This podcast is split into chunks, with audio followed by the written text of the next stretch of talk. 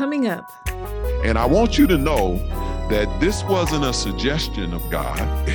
This wasn't an RSVP that they could, deny. They could say, I'm just not going. No. God's judgment is not going to be that. It's going to be, no, you coming. Like, you either going to be there because you willingly came, or because you came because you had to come. But in either case, you're going to be there. The Bible's very clear. Every single knee will bow. Hello, and thank you for joining us on One by One, the podcast ministry of Pastor Robert Scott of Quench Life Christian Fellowship. Are you aware of the world around you? To gain a genuine understanding of our surroundings, it is essential to view the world through the perspective of God's Word. Divert our attention from the distractions that distance us from Him, and lead a life infused with hope. Join Pastor Robert and his wife Carolyn as they delve deeper into the book of Joel to uncover these significant truths. Here's the third message in the series, A Call to True Hope, Part 1. It's important that we understand that God's people should not live as if we have no hope. Because through Jesus Christ, our hope is eternal. And we need to understand that. And we also need to understand that God is going to restore His creation. And He's going to make all things new. And Joel was trying to get the message to them that they need to have hope. But true hope. True hope. And so we're going to talk about that today. So hopefully you're ready and have your outline and in whatever format you like. So there's a couple questions that we want to ask today. The first is on your outline, why did Joel call the people of Judah to true hope? Why did Joel call the people of Judah to true hope? And I want to give you a couple reasons why. The first is because it was the only real option to endure God's judgment. There was nothing else that was viable. This was the only real option for them to understand this is a moment to have true hope. And we can't get through what God has promised to happen when He makes the things crooked straight, when He makes wrong right, when He levels, when He evens the score, when justice is had. God's going to do that. And look what Joel said here in Joel 2:11-12. The Lord thunders at the head of His army. His forces are beyond number, and mighty is the army that obeys His command.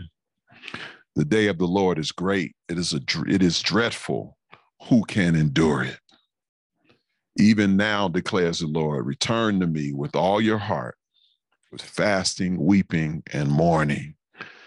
And Joel was pleading with the people that you need to understand just how serious, how forceful, how unavoidable, how powerful the judgment of God is, and is packaging it in the terms of an army that is beyond your number, that is mighty, and that on that day, it's going to be a dreadful day. And what you ought to do is turn. In this case, he's saying return to God, because it won't be pretty. And so he's calling them to put your hope in God and in God only, because nothing or no one else was going to give you that. The psalmist wrote in Psalm 39:7, but now, Lord, what do I look for? My hope is in you. My hope is in you. I was talking earlier when we were having some technical difficulties about the world we're living in. And it's crazy. And so we are not immune to calamities in the world and all this stuff. We're not immune to it. But as the brothers was talking this morning, and I share with you that regardless of all that, you know, we take some efforts to protect ourselves and try to keep ourselves out of harm's way, but we can't do that completely. I think everybody has experienced some form of violation, some form of offense, some form of, you know, folks just not doing something right. All of us can look at our lives and see that. And we're not immune to it just because we are followers of Jesus Christ. And so we take steps to try to guard ourselves. But at the end of the day, we have to put our faith in God. And one thing about, too, when we go through calamity, it reminds us, hopefully it reminds us, this is not home. It's not home. And we need to understand that. I think sometimes we get too comfortable here, and we need a little shakeup. We need a little reminder. Stop worshiping this stuff down here, this temporal stuff. We got to stop worshiping it. We got to understand its place in all creation, and that this is not home, that one day God's going to fix it. He's going to right everything. And we ought to make sure that we are trusting in God, and he's the true hope. Look what it says here in Romans 15:4. For everything that was written in the past was written to teach us, so that through the endurance taught in the scriptures and the encouragement they provide, we might have hope. We might have hope. So as we look at the book of Joel and the message from the book of Joel, it should encourage us. It should teach us to endure whatever it is we're going through, whatever we're trouble and problems and issues. And we all have them. We all got something in our lives that's not quite what we want it to be. And that's going to always be the case. But we can say that it's well with our soul because of our relationship with Jesus Christ, our Lord. And we need to make him the priority, the number one priority of our lives, so that we can deal with all this stuff that's going on. So Joel wanted them, called them to true hope. And because it was the only real option. And the second reason and why Joel called them to true hope, because false hope was available too. There was a false hope out there. And I want to tell you today, it's available to you today, to you too. There's some things you can put your hope in that you can't really put your hope in. Do y'all understand what I'm saying? There's some entities, some people, some things that you can hope, you can make it your hope, but really you can't, because it ain't the solution. And we got to understand that. So the same was true then, it is now. Look what Joel said here in Joel 3:11-12. He says, come quickly, all you nations from every side, and assemble there. So Joel is a messenger. He's a prophet. He's giving the message of God. And so he's speaking for God. God is saying, all the nations, all y'all other nations. Because remember, God, Joel is a prophet to God's people. And so he's talking about all the folks who aren't God's people. All right. So he's talking about them other people who have other hopes. He's talking about these other people who have other gods. He says, come, and you better come quickly. All right. Because, and from everywhere you need to come and assemble. And verse 12, let the nations be roused. Let them advance into the valley of Jehoshaphat, for there I will sit to judge all the nations on every side. So this was speaking specifically for what was going at the time. So the valley of Jehoshaphat was a place of judgment, and he was going to bring all the nations that had done God's people wrong to this valley. and was going to have judgment. And this was a shadow and type of the judgment that we're going to see in the future. And God was calling them all there. And I want you to know that this wasn't a suggestion of God. This wasn't an RSVP that they could, you know, deny. They could say, "Oh, I'm just not going." No. That's God's judgment is not going to be that. It's going to be, no, you coming. Like, you either going to be there because you willingly came, or because you came because you had to come. But either case, you're going to be there. The Bible's very clear. Every single knee will bow. It's going to happen. So it doesn't matter who your God is or what you're calling on, God's going to judge, and he's calling all those with these other gods, these other false hopes, calling them to judgment. And God is saying, this is not an RSVP you can deny. You can't even put maybe on this one. You coming. Okay, you're coming. Or this is not a meeting notice that you're going to get. You can say tentatively. No, you're coming. God's going to judge. And this is the message, the same message that Joel is giving. God is calling us to give to our world today and what's going on with us. These are false hopes. People are hoping in things that's not hope at all. And there's really only one true hope, and that's our Lord Jesus Christ. Jesus made it very clear on many occasions. He says, "I am the way, the truth, and the life. No one comes to the Father except by me." And so I know there are some folks say, "Well, Chris, that's real arrogant of Christians believe that the Christian way is the only way." Well, that's what the one we serve says. It's not my words. It's not my choice. I didn't make that call. God made it, and we are serving Jesus Christ. So if it's good enough for him, the greatest human being that has ever lived, then it's good enough for me. And I believe him too, as he calls it. And so Christ is the way. And so we know through the scriptures and through the life that Christ lived, that all those things listed are false hopes. They're false hopes. And I must say, I made one of those my hope, or all of them my hope in some kind of way at some point in my life. But I'm so glad that God got a hold of me and showed me the real truth, and so that I can have hope in what is true hope. Amen. And we thank God for that. The next question that we want to ask is, why could Joel call the people of Judah to true hope? Why could he do that? We said, why did he? Now we're saying, why could he even do it? Why was it even possible?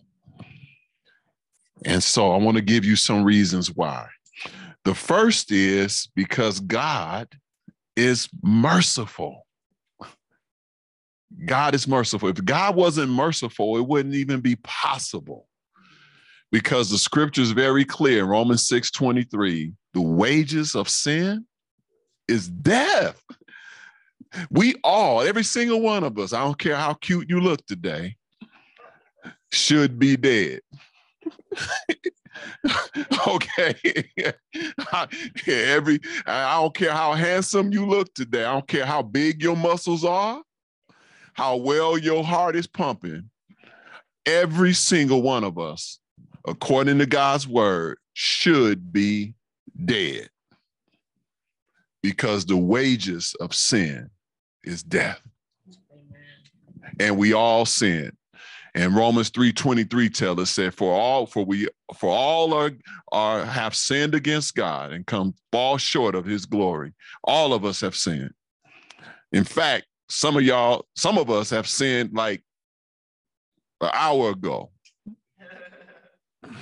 Not only have we sinned, we continue to sin. So all of us, I don't care how cute you are, you should have been, you should be dead, and then your next sin, dead again. And then you sin again, dead again. Yeah, really, it's just this is the reality. And I'm telling you this because this is important for us to understand, because we think so highly of ourselves, especially when our muscles are tight and we're cute. We think so highly of ourselves, but you should be dead and dead again, because we're continuing to sin. It's important to understand that, because what it does, it magnifies the importance and the value of the blood. That's, if we don't understand that, we don't understand the value of what Christ did on the cross. We are belittling the work of the cross if we don't understand how dead we ought to be. Right. And it's important that we grasp that I am a sinner, undeserving. And that's what mercy is, that God has mercy, is God withholding what we rightfully deserve. And that's death. Rightfully, we deserve to die, but God held it back because he's merciful. And because of his mercy, Joel could call them the true hope. We are here today because of the mercy of God.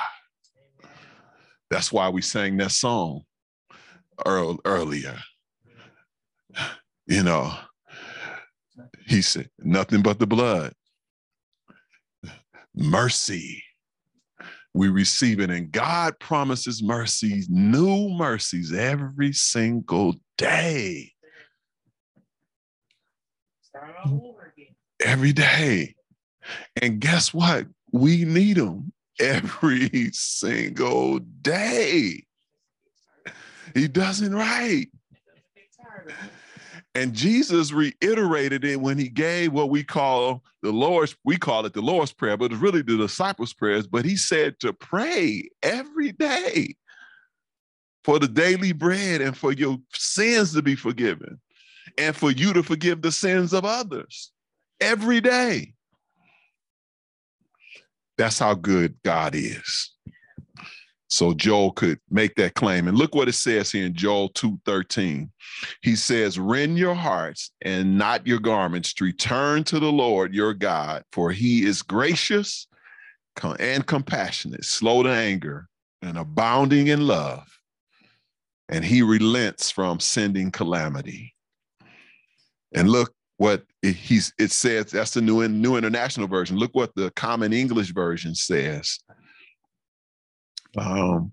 Don't rip your clothes to show your sorrow. Instead, turn back to me with broken hearts. I am merciful, kind, and caring. I don't easily lose my temper, and I don't like to punish. We have a God who doesn't really like to punish us. He would rather not. And those of us who are parents, we can understand that. We don't like having to punish our kids. We love them. You know, they look like us, right? It's like, man, it's like, if I don't love, I'm not loving me, right? It's like, no, you look, those are my teeth. Look at it, you know, and we don't want to punish them, but we know it's best for them. You've been listening to One by One. Here's a personal message from Pastor Robert. You may have never said yes to Jesus Christ. Do you know that God loved you so much that he sent his son to die for your sin? If you're ready to say yes to the love that God showed, pray this prayer. Lord God, I admit that I've sinned against you. I believe that Jesus Christ died for my sin, and I commit my life to you. I ask that you come into my life, come into my heart, take control, transform me into the character of your Son, Jesus Christ. Amen. If you prayed that prayer, I want to be the first to welcome you to the family of God. And I want to encourage you to find a church where you can learn more about Jesus, draw closer to God, and to other believers. God bless you. To learn more about Quench Life Christian Fellowship, visit quenchlife.org. You can follow us on Facebook, subscribe to our YouTube channel, and connect with us on LinkedIn. Also, follow us on Twitter and Instagram at QuenchLifeCF to receive regular words of encouragement and ministry updates. Join us next time. The damage that was done when everything was gone. God says, I'm going to repay you for that. I'm going to give that back to you. I'm going to restore you with what you lost. Y'all know that's a good God. That's a good God. Anybody been there that you lost something and you found restoration? It got rectified. You got it back, whatever it is you lost, and you thought it was gone for good. It might have been a relationship that you got back. You thought it was done. It was over. It was done. No, it might have been a job you lost. You got back. You know what it's like to be restored. Thank you for listening.